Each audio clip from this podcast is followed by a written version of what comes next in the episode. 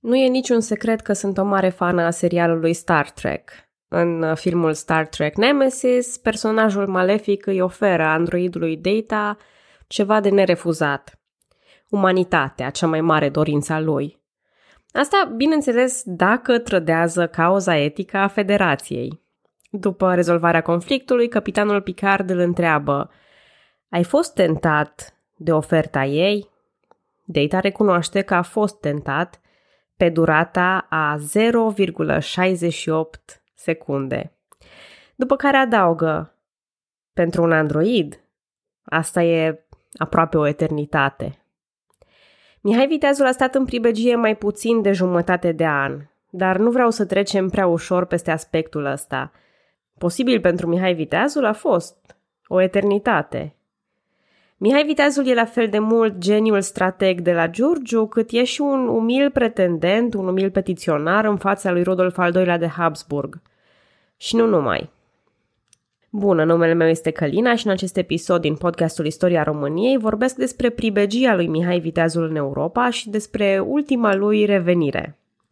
Învins și încolțit de peste tot, Mihai e nevoit să fugă din țara românească și să caute sprijin pentru a reveni la scaunul domnesc. Și o să încep cu un exemplu perfect al elocvenței lui Mihai, care își pledează cauza într-un memoriu adresat ducelui de Toscana. Acest document, pe care istoricii îl clasează ca fiind prima autobiografie din literatura română, este atât de frumos scris încât îmi face o mare favoare. În loc să parafrazez sau să-i povestesc conținutul, o să-l citesc direct. Apropo, din acest memoriu s-a păstrat doar traducerea în limba italiană, așa că nu avem formularea originală în cuvinte românești, dar ne descurcăm cu ce avem. Citez așadar. Acum, în mod limpede, oricine poate vedea câtă muncă și osteneală am îndurat șapte ani de-a rândul și câtă slujbă am făcut creștinătății – căci am dobândit de la turci 100 de tunuri și că, până la urmă, dintre cele trei țări, adică din țara românească, Ardeal și Moldova, am scos și am făcut gata de slujba măriei sale împăratului 200 de mii de oameni, de luptă, pedeștri sau călări, cu care eram totdeauna gata să slujesc măriei sale. Iar acum am ajuns la acest capăt, pierzând toate lucrurile pe care le câștigasem din tinerețea mea până la bătrânețe – și țări, și bogății, și soție, și copii. Și dacă aș fi pierdut tot din vina vrăjmașilor sau dacă mi-ar fi fost luate de vrăjmași, nu m-ar durea atâta cât mă doare fiindcă au fost făptuite de aceea de la care nădăjduiam și așteptam ajutor și reazim. Dumnezeu le vede. În vremea aceasta se poate vedea că n-am cruțat nici cheltuieli, nici osteneală, nici sânge, nici viața mea – ci am purtat războiul așa de multă vreme singur, cu sabia în mână, fără să am nici fortărețe, nici castele, nici orașe, nici cel puțin o casă de piatră unde să mă pot retrage, ci abia una singură pentru locuință. Și fiind din țări așa de îndepărtate și necunoscute, nu am pregetat să mă alătur cu puterile mele și cu cheltuieli uriașe la creștinătate, nefiind cunoscut de nimeni și nici nu le-am făcut silit de cineva – ci ca să am și eu un loc și un nume în creștinătate, am părăsit toate celelalte prietenii ce le aveam. Astfel rog toată creștinătatea să-mi stea în ajutor, căci am pierdut tot. Și țări, și bogății, și soție, și copilași, și în sfârșit tot ce am avut pe lume. Am încheiat citatul. Or, dacă aceste cuvinte nu vă impresionează, eu nu pot să mai spun nimic, nu pot să adaug mai mult la acest sentiment. O viață petrecută în lupte, iar pe Mihai îl doare mai tare lipsa de sprijin și de încredere de la aliați decât înfrângerile suferite în fața inamicilor. Dar haideți să ne culegem de pe jos, să înghițim nodul din gât și să urmărim detașat ceea ce se întâmplă. La finele anului 1600, pe care data trecută îl numeam 2020 uh, lui Mihai Viteazul, domnitorul celor trei principate române se retrage și pleacă în audiență la Viena. Drumul lui trece pe la Deva, Beiuș, Oradea, Debrecen, Tocai, Cașovia, Bratislava și, în fine, Viena, unde ajunge la 12 ianuarie 1601. Poate anul ăsta va fi anul lui, nu? Mă rog, dacă știți finalul, nu prinde gluma asta, dar uh, trecem peste. De la Viena e trimis la Praga, Cei care ați audiat episodul special de pe Patreon din seria Istoria complementară a României, cunoașteți deja afinitatea lui Rudolf al II-lea pentru Praga, pe care o transformă într-o capitală de facto. Cei care țineți minte episodul anterior, vă amintiți de momentele nu așa, în care liderii regretă instantaneu acțiunile întreprinse atunci când ele nu corespund exact cu ceea ce și-au imaginat anterior. Rudolf al II-lea de Habsburg, aflat în minunata sa capitală de la Praga, trece printr-un moment clar de nu așa. Mai exact, el a fost acela care i-a cerut generalului Giorgio Basta să-l deposedeze pe Mihai în Transilvania, cu scopul de a avea un mai bun control asupra regiunii. Ideea era simplă. Basta e mai fidel decât Mihai. Dar Giorgio Basta e la rândul lui copleșit de nobilimea transilvană, care îl cheamă înapoi pe preferatul nostru, Sigismund Batory. Practic, în încercarea de a înlocui un vasal fidel cu un vasal mai fidel, Rudolf al II-lea pierde stăpânirea clară asupra Transilvaniei. Dar acestea nu sunt lucruri care se întâmplă instantaneu. Până când situația scapă realmente de sub controlul lui Rudolf, Mihai e ținut la ușă. În acest timp, susținătorii lui Mihai din Transilvania sunt suprimați. În cel mai bun caz, alungați, în cel mai rău caz, ei bine, Baba Novac a fost arestat de dieta de la Cluj și condamnat la moarte. Metoda de execuție ne amintește că epoca modernă e și nu e. La data de 5 februarie 1601, haiducul Starina Novak e ars pe rug și răcorit timp de aproape două ore și apoi tras în țeapă. Alături de el e torturat și executat duhovnicul său. Ca să explic mai exact, arderea pe rug are diverse variațiuni, iar asta se numea a fierbe sau a frige, adică pedepsitul era din când în când stins pentru a-i fi prelungită suferința. Bătrânul haiduc, al cărui regret era că nu l-a întâlnit pe Mihai Viteazul mai devreme, își găsește sfârșitul din aceeași loialitate.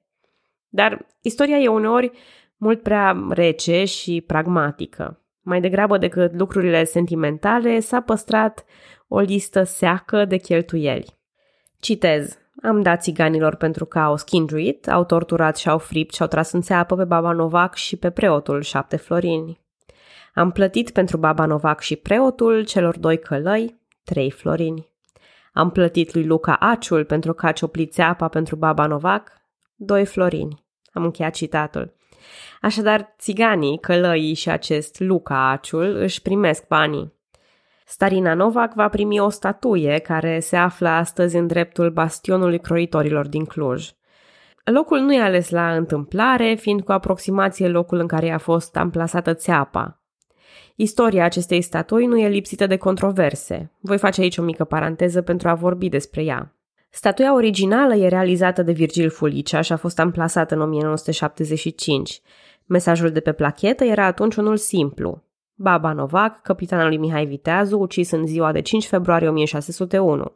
S-a ridicat acest monument spre cinstirea memoriei sale în anul 1975, am încheiat citatul.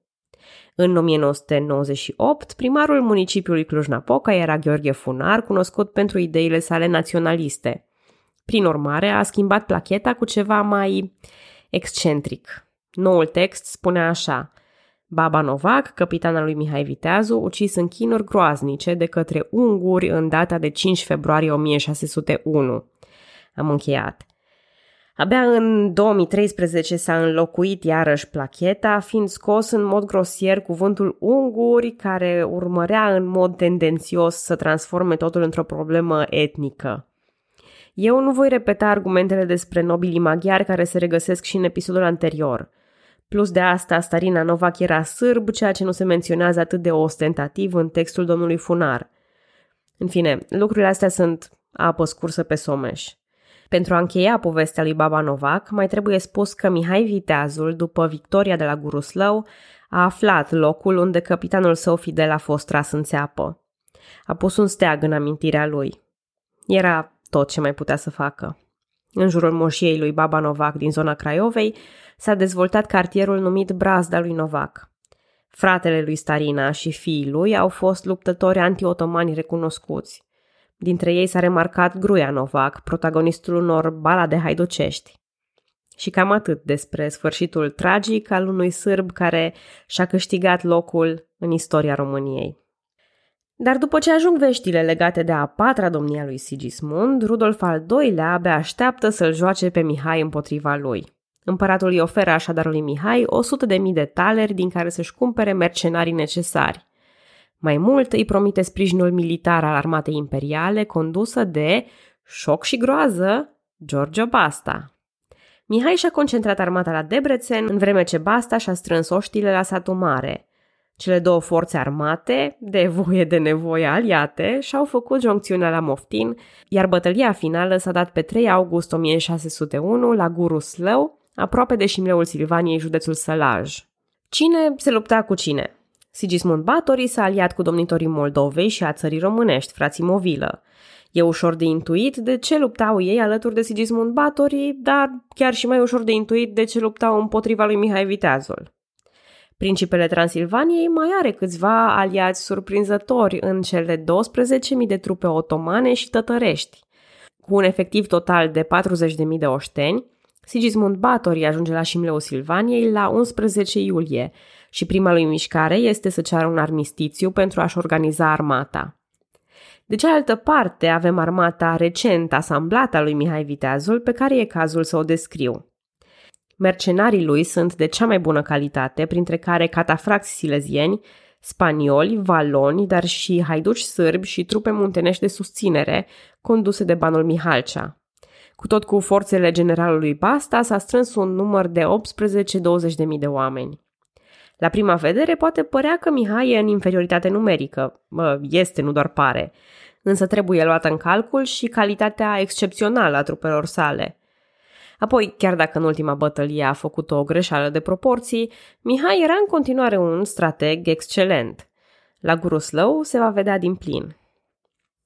Așadar să vorbim puțin despre câmpul de luptă de la Guruslău. Trupele imperiale ale aliaților de conjunctură, Mihai și Basta, ocupă un loc favorabil. La sugestia lui Mihai și beneficiind de spațiul necesar de manevră, trupele au fost dispuse într-un loc înalt. Pentru a ieși în întâmpinarea inamicului, trupele lui Sigismund Batory trebuiau să facă un efort considerabil la deal. Uh, sigur, încă nu e cazul, că v-ați obișnuit deja cu noul stil de luptă. În prima fază se duelează doar tunurile prin șarji de artilerie. Fără vreun rezultat notabil, Sigismund se hotărăște să trimită cavaleria să angajeze inamicul. Mobilizează întreaga linie frontală într-un atac ce se dorea rapid și eficient. Or, chiar dacă efortul e de partea cailor și nu de partea oamenilor, lucrurile merg mai greu la deal, așa că atacul brusc și violent al principelui Transilvan se fâsâie în vârful dealului. Oamenii lui Mihai și Basta înaintează și ei pentru a-i prinde pe inamici în vârful pantei, ne lăsând nicio clipă de revenire. Lupta devine strânsă, prelungită și dificilă.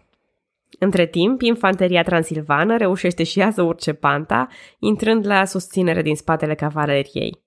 Superioritatea numerică își spune cuvântul și devine clar că în această confruntare e nevoie de inteligență căci forța nu ajunge. E nevoie de una dintre manevrele de viteaz ale lui Mihai Viteazul. Așadar, din aripa deja inferioară numerică a armatei sale, Mihai adună a doua linie de cavalerie de pe flancul drept și împreună cu ei pornește o manevră senzațională. Ordonă tunurilor să se apropie de flancul drept pentru a-i masca plecarea. Tunurile, pe lângă că provoacă distrugeri umane, fac și fum, zgomot, destul cât inamicii să nu observe nimic, să nu observe că Mihai se strecoară afară cu niște trupe. Între timp, Sigismund Batori încearcă să trimită și el trupe de susținere acolo, dintre cele aflate în rezervă, în spate. Ele sunt împrăștiate rapid de contingentul condus de Mihai, care deja terminase manevra de flancare, era în spatele încleștării de la buza dealului. Astfel, trupele lui Mihai ajung să încercuiască o bună parte din trupele transilvane și acestea în curând abandonează lupta. La finele bătăliei, Mihai înaintează spre Cluj, iar Basta spre Târgu Mureș – Ordinele împăratului erau ca Mihai să continue spre țara românească. Apropo, acolo, un grup de boieri condus de frații Buzești deja îl maziliseră pe Simion Movilă. Solii Valahi au fost trimiși către Mihai în Transilvania, chemându-l înapoi să-și ia scaunul domnesc. Dar Mihai se teme de o nouă revoltă condusă de Basta și vrea mai întâi să ocupe Alba Iulia. Aceasta nu-i convine lui Rodolf al II-lea, care a vrut să-l joace pe Mihai împotriva lui Sigismund, dar nu să-i dea stăpânirea asupra Transilvaniei. Așa că Giorgio Basta primește noi ordine. În dimineața de 9 august 1601, Mihai Viteazul se pregătea să plece din tabăra de la Turda. Basta trimite 300 de mercenari pentru a-l aresta. Mihai opune rezistență, iar atunci un mercenar valon îl împușcă în spate. Alții îl înjunghe în piept și îl lovesc cu halebardele. În fine, îi se taie capul. După unele surse, cu una dintre halebarde, după altele cu propria lui sabie. Tot ceea ce avea în cort a fost împărțit între asasini. Trupul lui a rămas dezbrăcat și aruncat undeva în tabără la cheremul câinilor. Haiducii sârbi au îngropat corpul pe furiș, dar nu se știe exact unde.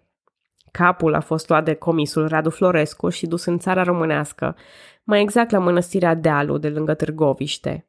Capul lui Mihai Viteazul a intrat în patrimoniul național, fiind dus la Odessa în primul război mondial pentru a fi protejat. La 1918, cele trei principate române sunt reunite, iar capul lui Mihai revine la mănăstirea Dealu. Povestea lui Mihai Viteazul nu se încheie aici. Am promis de la bun început că voi vorbi despre cuceririle sale amuroase, despre faptele sale din afara câmpului de luptă. Mai trebuie să vorbesc și despre capitanii lui, despre situația politică pe care o lasă în urmă și despre atâtea altele. Unde mai pui că dincolo de epopea lui Mihai Viteazul mai sunt multe de povestit în podcast. Dar pentru astăzi e destul. Destul să spun clișeu sau nu că Mihai a fost trădat și ucis cu lașitate, nu pe câmpul de luptă. Am mai spus că mă taxează emoțional povestea lui Mihai, cu atât mai mult mă taxează moartea lui nedreaptă. E timpul să mă odihnesc puțin. Pe data viitoare!